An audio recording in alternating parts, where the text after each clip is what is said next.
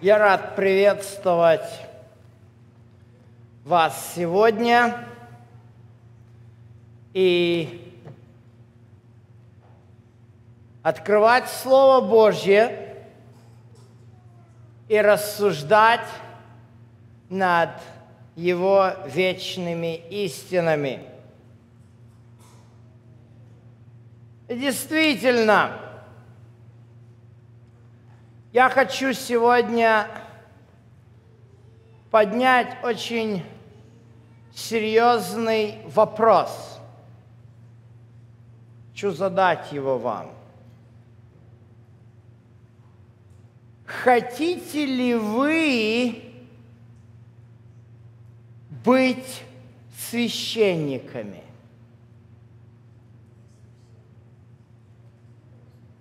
Хотите ли вы действительно быть священниками? В Новом Завете мы знаем, я сразу слышу от некоторых разговор, да, мы же царственное священство.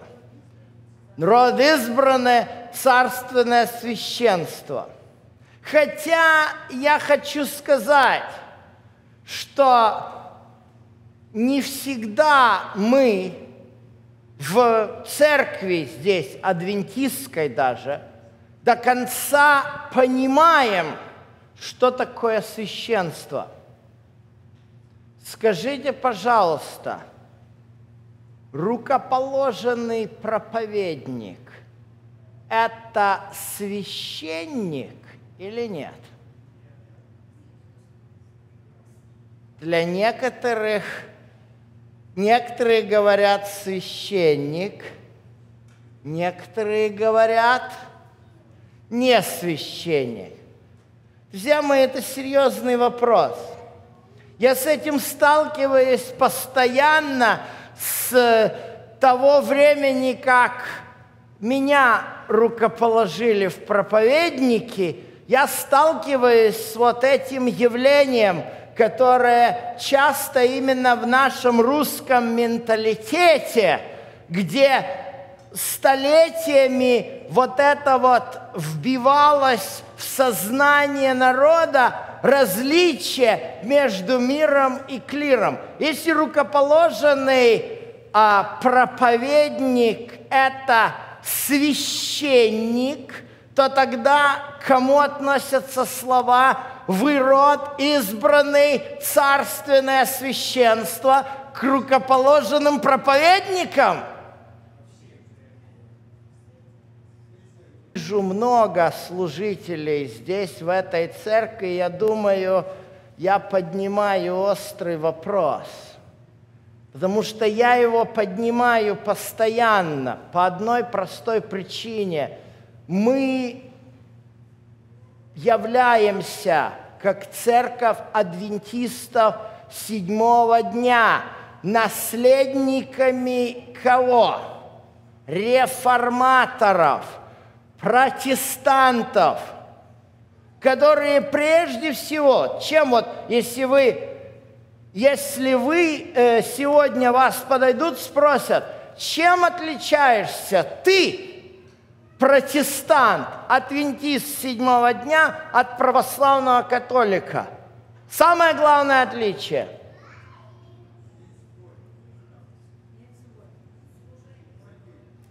Я вам скажу самое главное отличие. Потому что пока человек, который не разбирается, дойдет субботний, не субботний, это далеко. А самое первое отличие, друзья мои, это сола скриптура. Знаете, что такое сола скриптура? Что является самым главным авторитетом? Церковь или Библия? Понимаете? Вот это самое главное. Является ли служитель церкви адвентистов седьмого дня авторитетом, потому что он служитель, или является ли он авторитетом или он руководствуется Священным Писанием, как все здесь сидящие руководствуются Священным Писанием. И это серьезная проблема, друзья мои, это серьезная проблема. Я, поднимая эти вопросы, часто слышу, особенно от многих служителей на Украине, в России, разговаривая, вот это вот дисбаланс я слышу. Ага, если ты сейчас говоришь, что мы такие, как ты, нет, мои коллеги, служители говорят, если ты будешь с кафедры говорить, что рукоположенный проповедник – это такой же человек, как сидящий в зале, то тут поднимется хаос. Не будет никакого уважения к пасторам и проповедникам. И, кстати говоря, есть и такие явления. Есть и такие явления. Как сбалансировать эту позицию? Понимаете? Как сбалансировать вот церковное служение, структуру церкви, да, чтобы не уйти в крайность, как мне некоторые говорят, раз ты пастор, значит ты святее нас. Начинаю говорить, как, слушай, ну как же, как я могу быть святее тебя, мы же все люди, мы же все грешники. А, раз ты говоришь, что ты такой же грешник, как и я, значит тогда... Все, никакого уважения к служителям, никакого уважения. Вы понимаете, где проблема? Как Библия балансирует этот вопрос? Вот о чем я хочу сегодня, чтобы мы рассуждали. Я хочу, чтобы мы открыли книгу Числа, 16 глава. Это очень интересный рассказ об очень печальной странице в истории Израиля. А печально, потому что в результате неправильного понимания Божьей воли погибли люди. Но это написано нам, как пишет нам Павел в 1 Коринфянам 10 глава, все это было нам как что? Как образы. Ну, давайте читать. С 1 стиха. Корей, сын Ицгара, сын Каафов, сын Левин, и Дафан и Аверон, сыны Элиава, и Ивнан, сын Фалефа, сыны Руимовы, восстали на Моисея, и с ними из сынов Израилевых 250 мужей, начальники общества, призываемые на собрание, люди именитые. Серьезная ситуация. Серьезная ситуация. Только что Моисей пережил самый страшный кризис за все время исхода. Это известная история с соглядатаями и результаты ее. Вы помните, что в этой истории было? Общество Израилева, услышав плохую новость о том, что там сыны Инаковы, поднимает вопль и говорит: «Ах, Бог нас хочет убить!»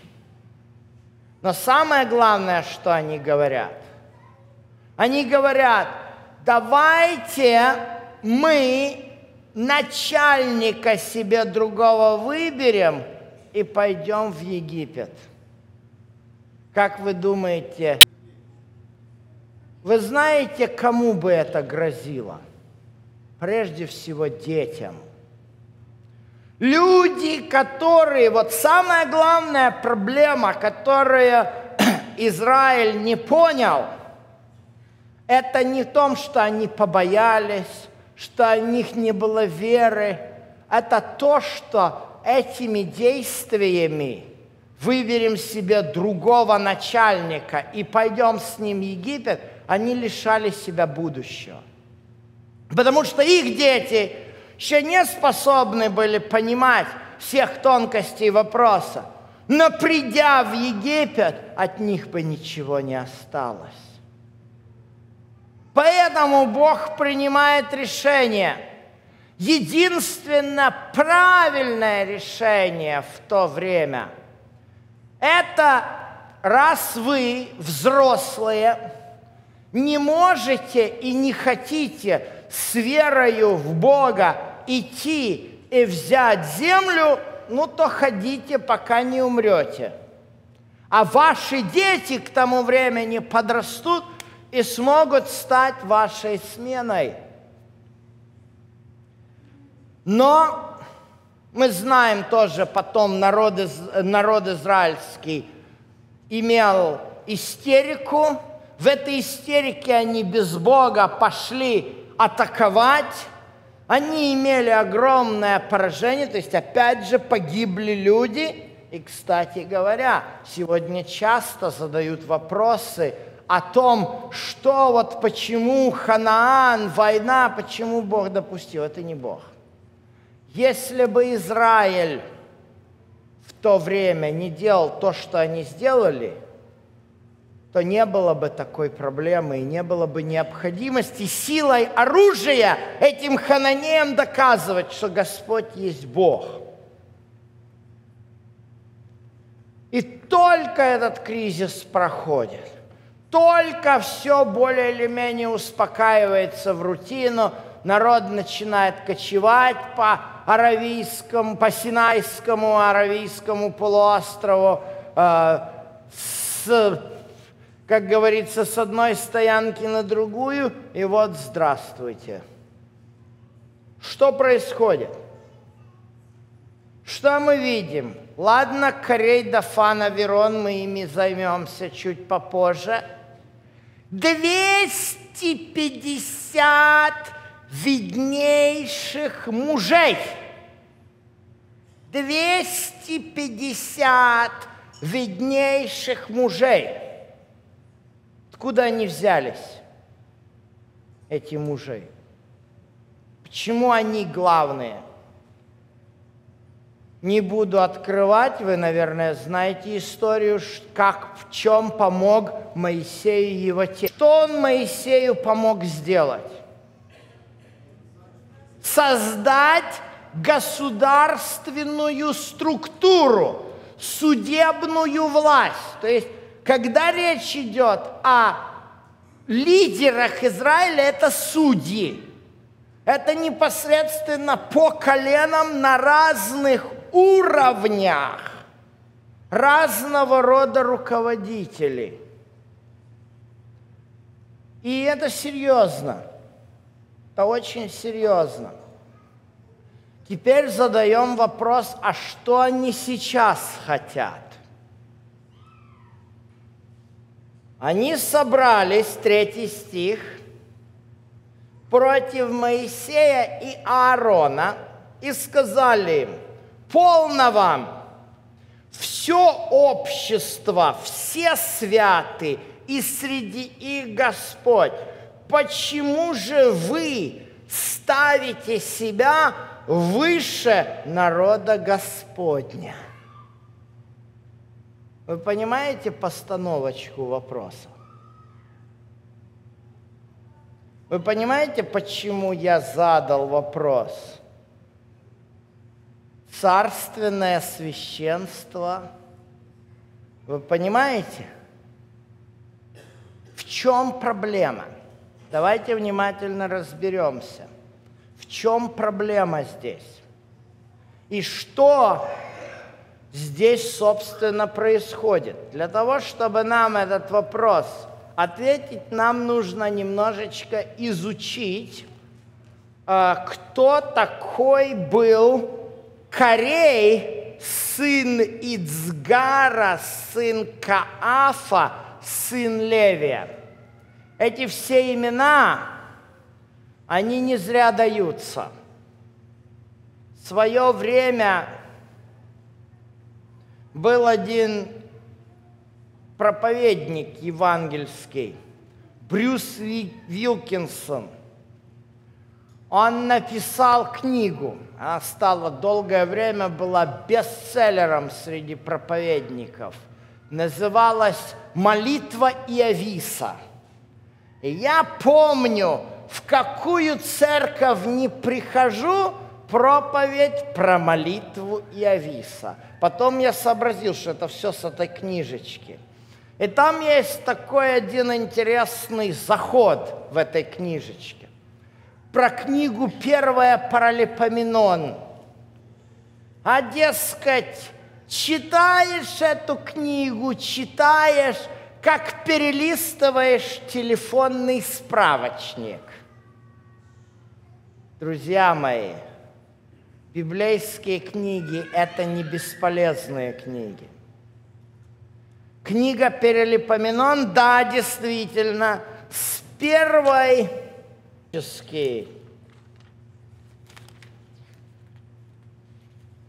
Как это у нас 9 глава, первые 8 книг, там действительно перечислены имена.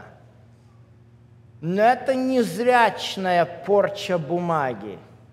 Уверяю вас, да, эти имена сложные, они все не русские, не украинские, они все такие еврейские, и их поэтому очень нудно читать. Но их надо правильно читать, особенно когда касается вопроса выяснения взаимосвязей семейных, это полезно. И вот давайте почитаем. Корей был потомком кого? Левия. Читаем про Левия. Откройте, покажите нам, пожалуйста, 6 главу первой книги Паралипоменон. И покажите 1, 2 и 3 текст. Сыновья Левия. Герсон, Кааф и Мерари. Есть? Кто был Корей? Потомком Каафа. Вот под средней линией потомок, да? Читаем дальше. Сыновья Каафа. Амрам, Ицгар, Хеврон и Узиил. 3 текст. Дети Амрама. Посмотрите.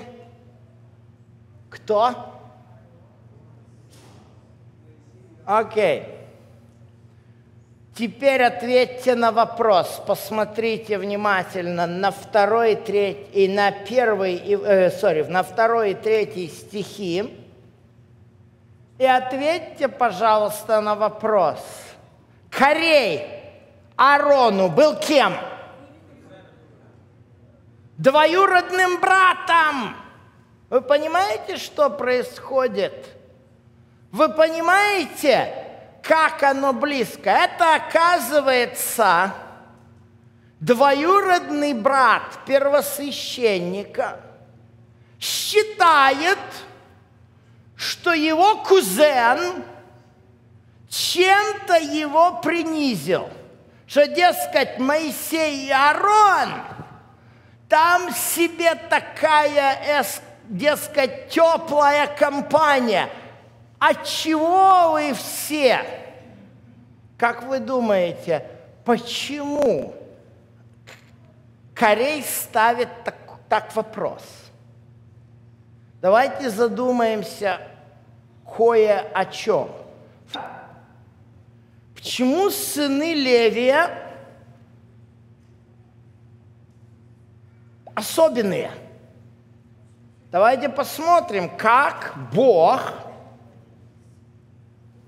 Давайте посмотрим, как Бог предполагал. Смотрите, вы этот текст точно знаете, но я хочу обратить ваше внимание на 19 главу Исход и 5 текст. Итак, и 6 покажите одновременно. Если вы будете слушаться гласа моего и соблюдать завет мой, кто вы в данном случае? Кто вы? Израиль. Весь Израиль, правда? Весь Израиль. То вы будете моим уделом из всех народов, вы моя земля, 6 текст показываете, а вы будете, кто вы? Израиль, будете у меня царством, священником и народом святых. Так? Это Бог обещал, правильно? Обещал? Почему вдруг священниками стали левиты? Давайте читать. Давайте смотреть по фактам. Книгу Числа, 3 глава.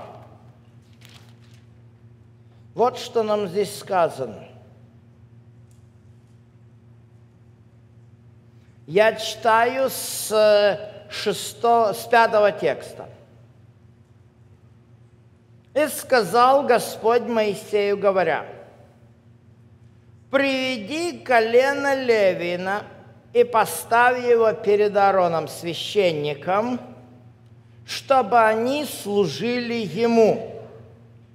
Пусть они будут на страже за него, за все общество при скинии собрания, чтобы отправлять службы при скинии». Обратите внимание, левиты выполняет службу как? За все общество. То есть происходит делегирование, да? Делегирование полномочий. Давайте читать дальше. Читать дальше. 8 текст. «Пусть хранят все вещи скинии собрания, и пусть будут на страже за сынов Израилевых, чтобы отправлять службы». Опять вы видите? Какое-то заместительное. Вы заметили это? Читаем почему. Дальше смотрим. Аарон уже, 10 текст, «Отдай левита в распоряжение Аарону и сынам его, это будут отданы ему из сынов Израилевых». Видите, каждый текст читаем, каждый текст постоянно вот именно подчеркивает. Либо за сынов Израилев, либо из сынов Израилев. То есть определенное какое-то выделение колена Левина. Читаем дальше. Аарон уже, обращаю внимание, и сынам его поручи, чтобы они наблюдали священническую должность свою. А если поступит кто посторонний, предан будет смерти. Что у нас происходит? Что у нас происходит? Обращаем внимание. Исход 19:6. Что у нас там было написано? У нас там было написано, «А вы будете у меня царством, священником и народом святых». Кто вы? Весь народ. А Числа 3:10, что сказано? Если кто-то, кроме сынов Аароновых, священническую работу будет делать, что? Смерти! Как это так? Что это вдруг за изменение? Что изменилось? Давайте вернемся. Исход 19.5. Что нам здесь сказано? Исход 19.5. Если, сказано условие, если вы будете слушаться гласа моего и соблюдать совет мой. Это было сказано когда? Перед тем, как Моисей поднялся на гору Синай. И что было на горе Синай? Сначала на горе Синай своим собственным голосом в уши 2 миллионов человек Бог произносит свою небесную конституцию, 10 заповедей. Это слышат все. А потом Бог приступает к работе с Моисеем на протяжении какого периода? 40 дней. И после того, как народ израильский, обратите внимание, исход 19 глава и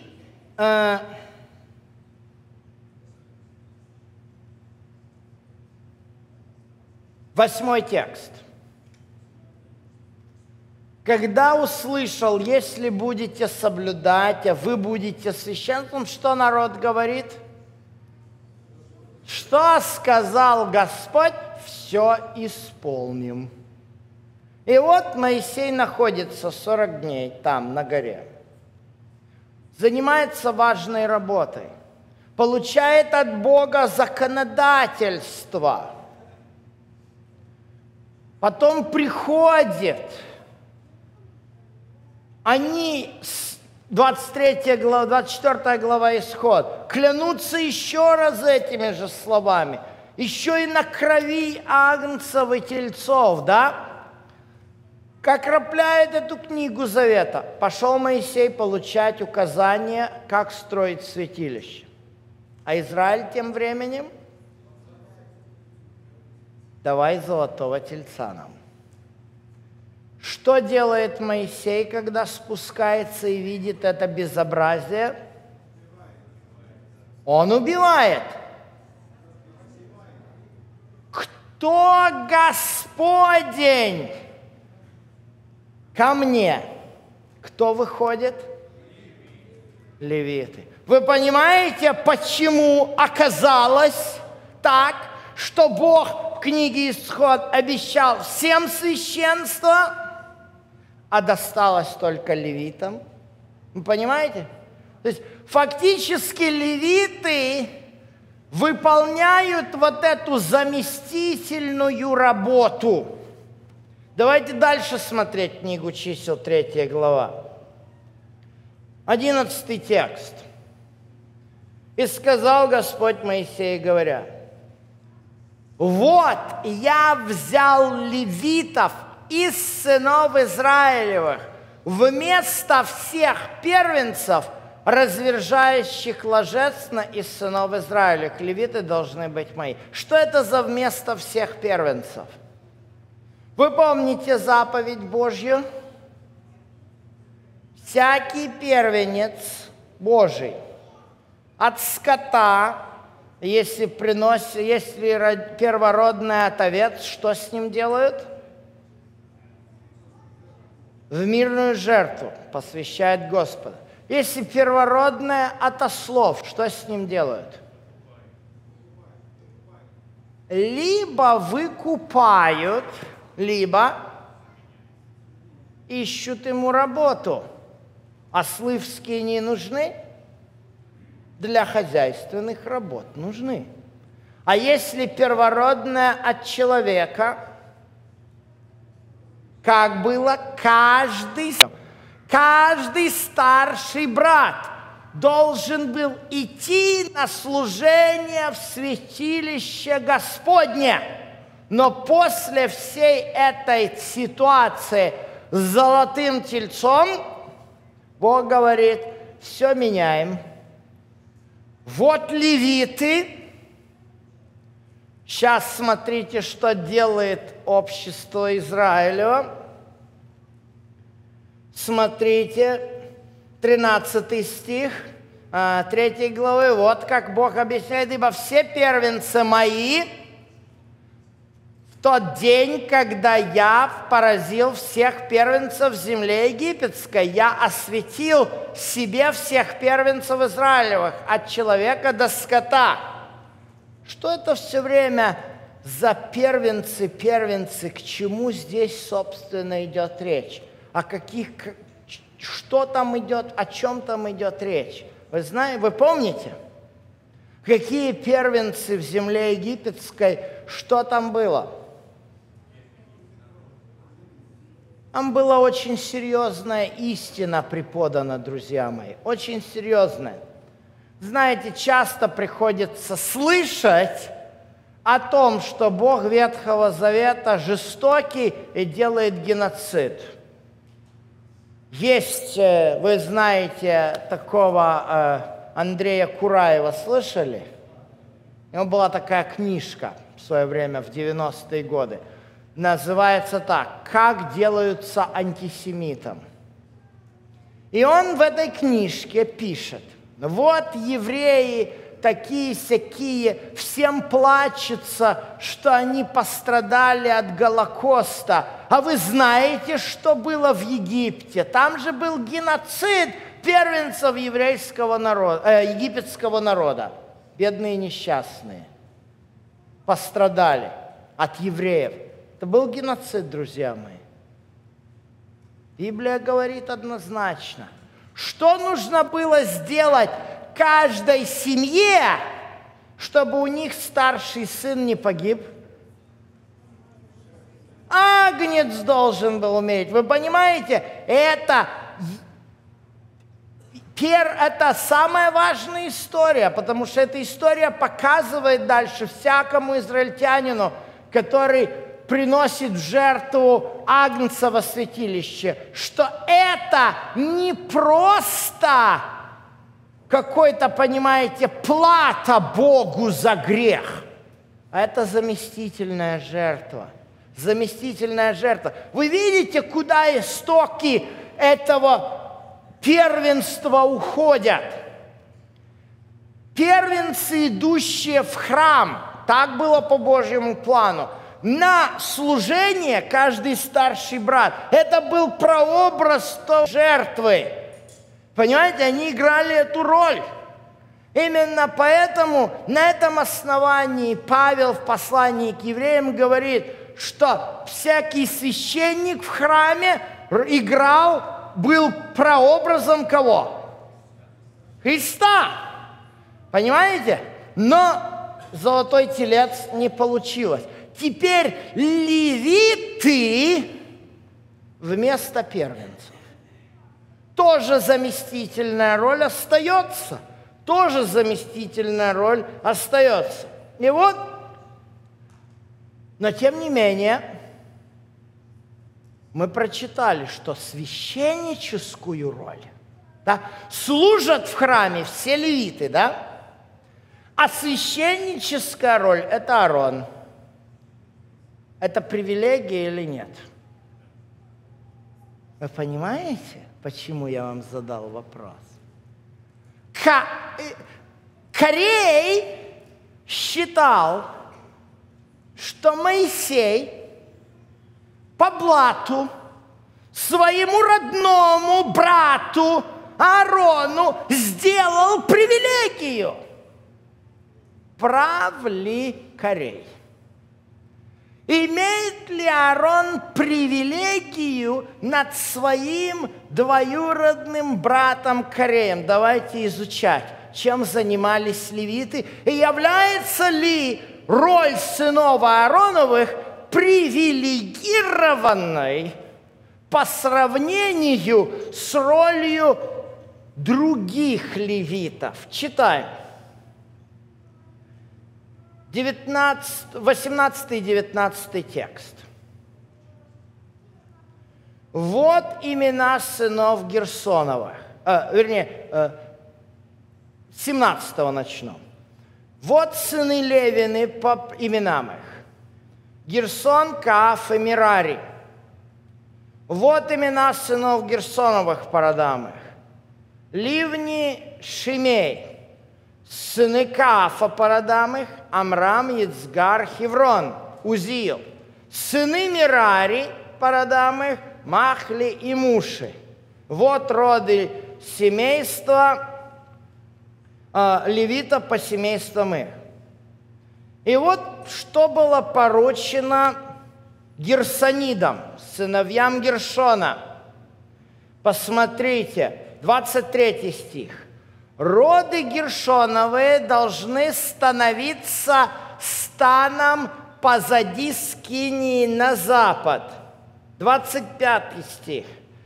Хранению сынов Гершона в скинии собрания получается скиния и покров ее, завеса входа скинии собрания, завесы двора, завеса входа и веревки ее со всеми принадлежностями.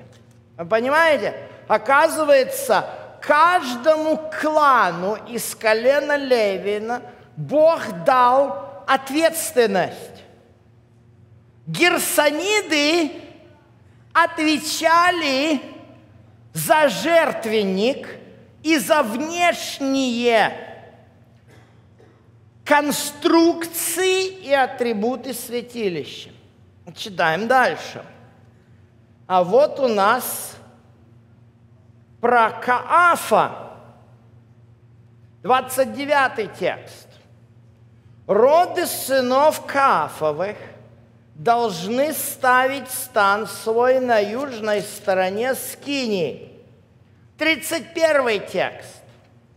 В хранении у них ковчег, стол, светильник, жертвенники, священные сосуды, которые употребляются принадлежности, которые употребляются при служении, и завеса со всеми принадлежностями ее.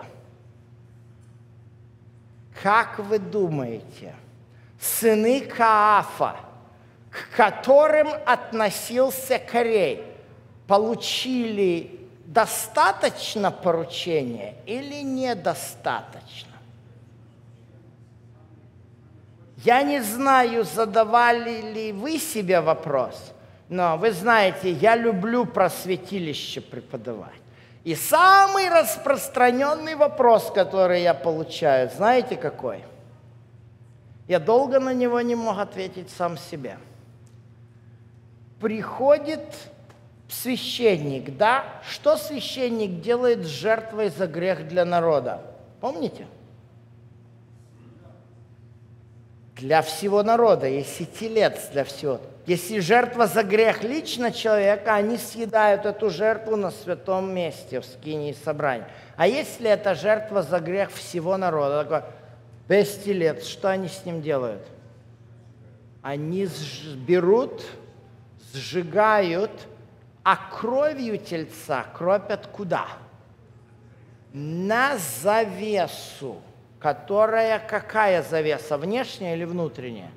Внутренняя, отделяющая от святое святых. И мне вопрос задает, а кто, как эта завеса стиралась? Кто ее мог стирать? А вы видели ответ? Вот ответ, посмотрите на экран. Сыны Каафовы. Оказывается, это делали. Вопрос. Как это так? Мы же знаем, что оказывается святому святых. Что будет? Умрешь, правда? Оказывается, неправильно. Оказывается, сыны Каафовы не умирали. А кто умер? Нет. Кто умер при подходе к святому святых? Кто?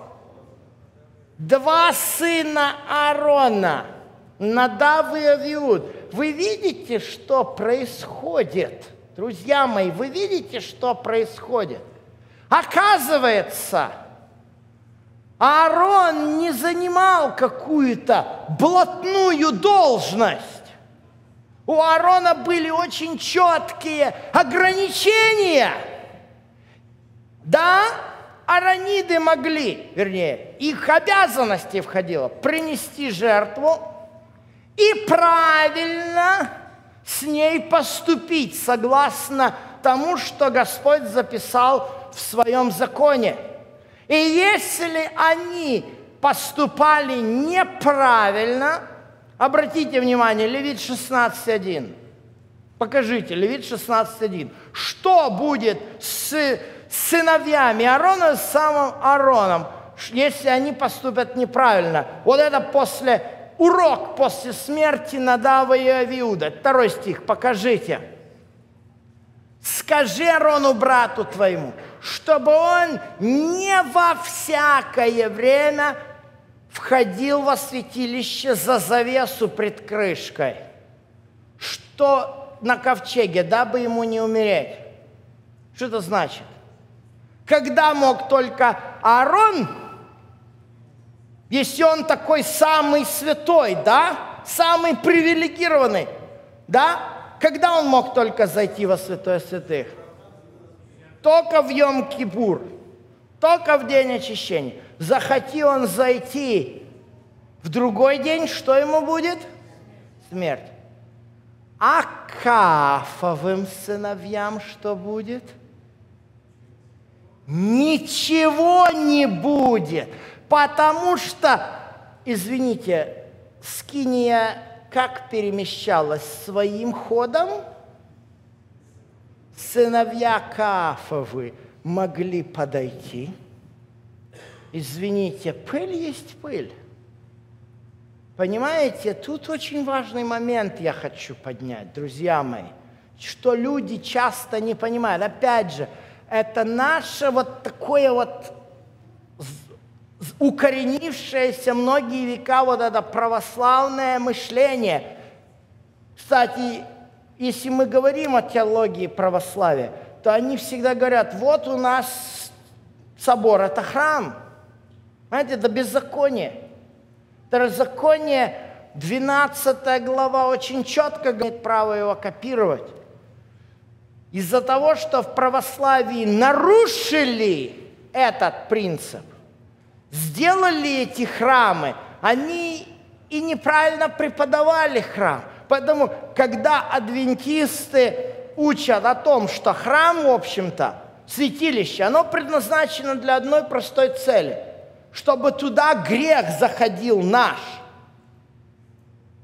Для многих, многие хватаются за голову и за сердце. Шок, какое святотатство. Как это самое святое может что-то заходить? Оказывается, может, если делается по правилам. Знаете, почему я это подчеркиваю? Как вы думаете, если человек подойдет простой к ковчегу, ковчег его убьет? Вы внимательно послушали мой вопрос. Я еще раз задам его. Если человек подойдет к ковчегу, ковчег его убьет? А что с человеком произойдет? От чего он погибнет? От ковчега или от того, что Бог лишит его жизни? Понимаете, в чем проблема? Ковчег – это предмет, друзья мои. В предмете нет ничего. Мы не занимаем. Бог не учит нас заниматься колдовством. Ковчег – это предмет, с помощью которого Господь учит весь мир, что, во-первых, внутри ковчега находится что? Закон. А наверху ковчега находится что? Благодать. престол благодати. Вот что такое ковчег. И это его главная функция. Все остальное – это Бог, который регулирует. Ага, вот вы, сыновья Аароновы, пожалуйста, вот ваши задачи. И, пожалуйста, исполняйте ваши задачи согласно предписанию. А вот вы, сыны Каафовы, у вас свое предписание, не менее важное. Но вы строго выполняете то, что предписано вам в Священном Писании. Кто на этой всей структурой руководит? Бог, через то, что Он дал Моисею в Своем законе. И если сыны Аароновы нарушат предписание закона, погибнут. Если погибнут. Но вы видите, оказывается, сыны Каафовы могли и к завесе подойти, и постирать эту завесу, и зайти во святое святых, и убраться там, потому что это была их обязанность. И они не погибали от этого.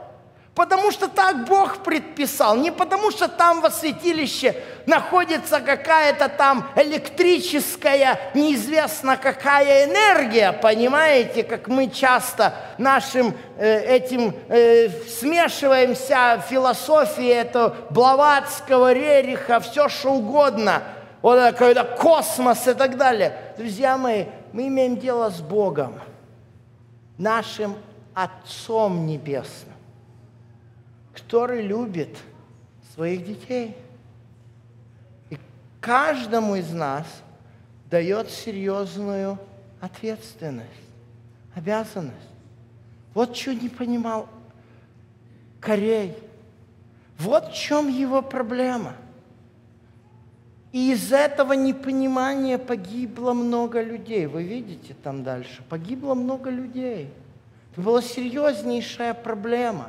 Это была очень серьезная проблема, потому что у Кореи было искаженное представление о воле Божьей, искаженное представление о цели Божьей. Вы понимаете? Удивительно, когда мы смотрим, что делает Господь.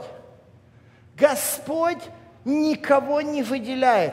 Скажите, вот мы увидели, да, оказывается, кстати говоря, герсониды, да, о них вообще ничего не говорится. Они все спокойно, покорно несут службу, отвечают за медный жертвенник всесожжений, отвечают за внешнюю часть. Никаких претензий, правда? Именно, но в этом, знаете, в этом тайна греха. Кто во Вселенной восстал? Самый низший ангел. Точно так же и здесь.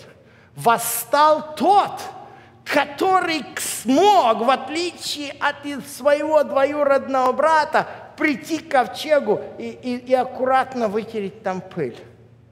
Он считал, что он недостаточно близок к Богу. Он считал, что Моисей обделил его и дал больше его двоюродному брату. Понимаете? В этом тайна греха, друзья мои. В этом тайна греха. Это необъяснимые вещи. Но от этого гибнут люди. От этого гибнут люди. Но Господь каждому человеку, каждому своему дитяти хочет уделить. Кстати, хорошо, Бог выделил. А как насчет весь остальной Израиль? Что теперь весь остальной Израиль не совершает служение Богу, если теперь в какой-то семье из колена Рувимова родился молодой, растет молодой человек, который хочет служить Богу. Теперь он что? Ему говорят, не имеешь права, ты не левит, да? Есть механизм в Библии, при котором любой человек может служить Богу. И в Ветхом Завете через что, знаете? через обет назорейства. Через обет назорейства. Друзья мои, Бог никого не обделяет. Но Бог никого не наделяет полнотой во всех отношениях. Вы понимаете? Он разделил между 3 кланами колена Левина, дав им свой участок работы так, что одна без другого никаким образом не может. Вы представляете, если бы не было сынов Каафовых, а никто бы не мог подойти к святому святых. Вы знаете, что было бы? Сколько жертв приносится за год? Во что бы это святилище бы превратилось? Вы понимаете, что у каждого есть своя ответственность, у каждого колена, но нет полноты власти. То, что может сделать Аарон, не может сделать Кааф. То, что может сделать Кааф, не может сделать Аарон. Почему? Потому что у человека нет полноты власти. Полнота власти у кого? Только у Всевышнего Бога. Но Бог желает, чтобы все вместе подходили, каждый к своему участку служения ответственно. И я еще раз подчеркиваю, ответственно. Друзья мои, всякое служение, которое Господь поручает нам, это не только привилегия, но это серьезная ответственность. Обратите внимание на то, как Господь показывает в книге «Числа» ответственность сынов Аароновых. 18 глава, 1 текст. «Сказал Господь Аарону, ты...» Это все, это после того, как весь этот конфликт закончился, да? Жезл Аарона с Ироном, с Кореем земля поглотила. Бог не приходит к Аарону и говорит: молодец ты мой, я тебя ставлю теперь, ты самый главный, ты победил, ты, как говорится, всех, понимаете, переманеврировал, как Брежнев в политбюро. Он ему говорит: ты и сыны твои, и дом отца твоего понесете на себе грех за небрежность во святилище. И ты, и сыны твои с тобою понесете на себе грех за неисправность в священстве вашем. Вы понимаете, что это такое? На тебе ответственность. Все, что будет случаться, ты несешь ответственность. Вы знаете, почему это так Бог сказал Аарону? А потому что Аарон есть прообраз того, кто взял на себя ответственность за мой грех и за ваш грех. Вы понимаете, как план спасения это работает? Ведь именно так работает, что сами на себе мы не можем, мы не в состоянии понести наши недостатки. Но есть великий первосвященник, который понес ответственность за все наши недостатки. В свое время, да интересно, как в политике часто бывает, бывают часто скандалы. Каждый президент имеет свой политический скандал. И обычно всегда начинается такой разговор. Пресс-секретарь выходит и говорит: президент ничего не знал об этом. Okay? Но был один президент в конце войны, Гарри Трумэн. И он, принимая должность президента, находясь в овальном кабинете, это после смерти Франклина Делано Рузвельта, он сделал такое заявление, показывая на этот стол, на этот офис, он сказал по-английски «The buck stops here». По-русски это переводится так: крайний в этой стране я, потому что я президент. Вы знаете, мне приходится очень часто слышать такие разговоры. Мы вообще, как адвентисты, любим рассуждать о великой борьбе, о восстании сатаны. И вот говорим, делает сатана. Ну, это может быть в какой-то мере и так. Но в книге пророка Исаии мне пришел такой вопрос, говорится, оказывается, там написано, Бог делает зло. Так кто делает зло? Кто делал больно Йову? Кто? Дьявол ли? Или это что, дьявол делал без ведома Бога? Вы понимаете, в чем дело?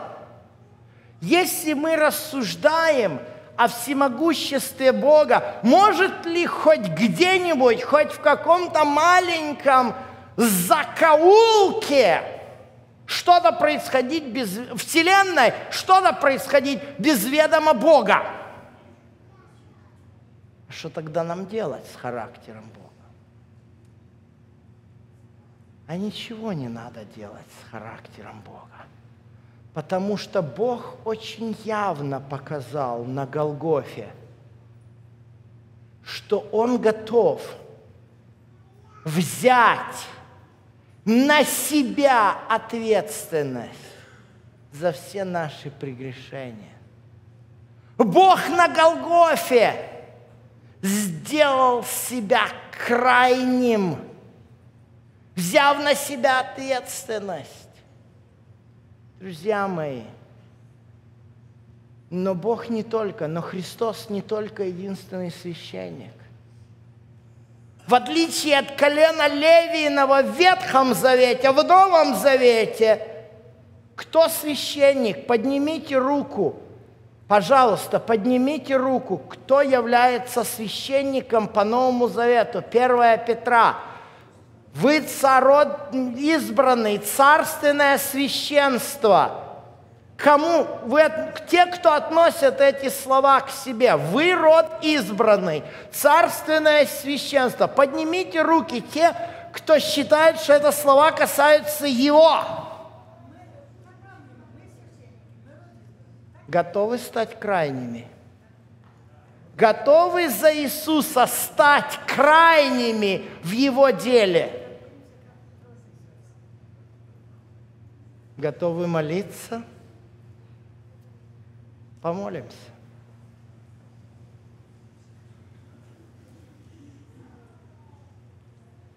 Дорогой Господь,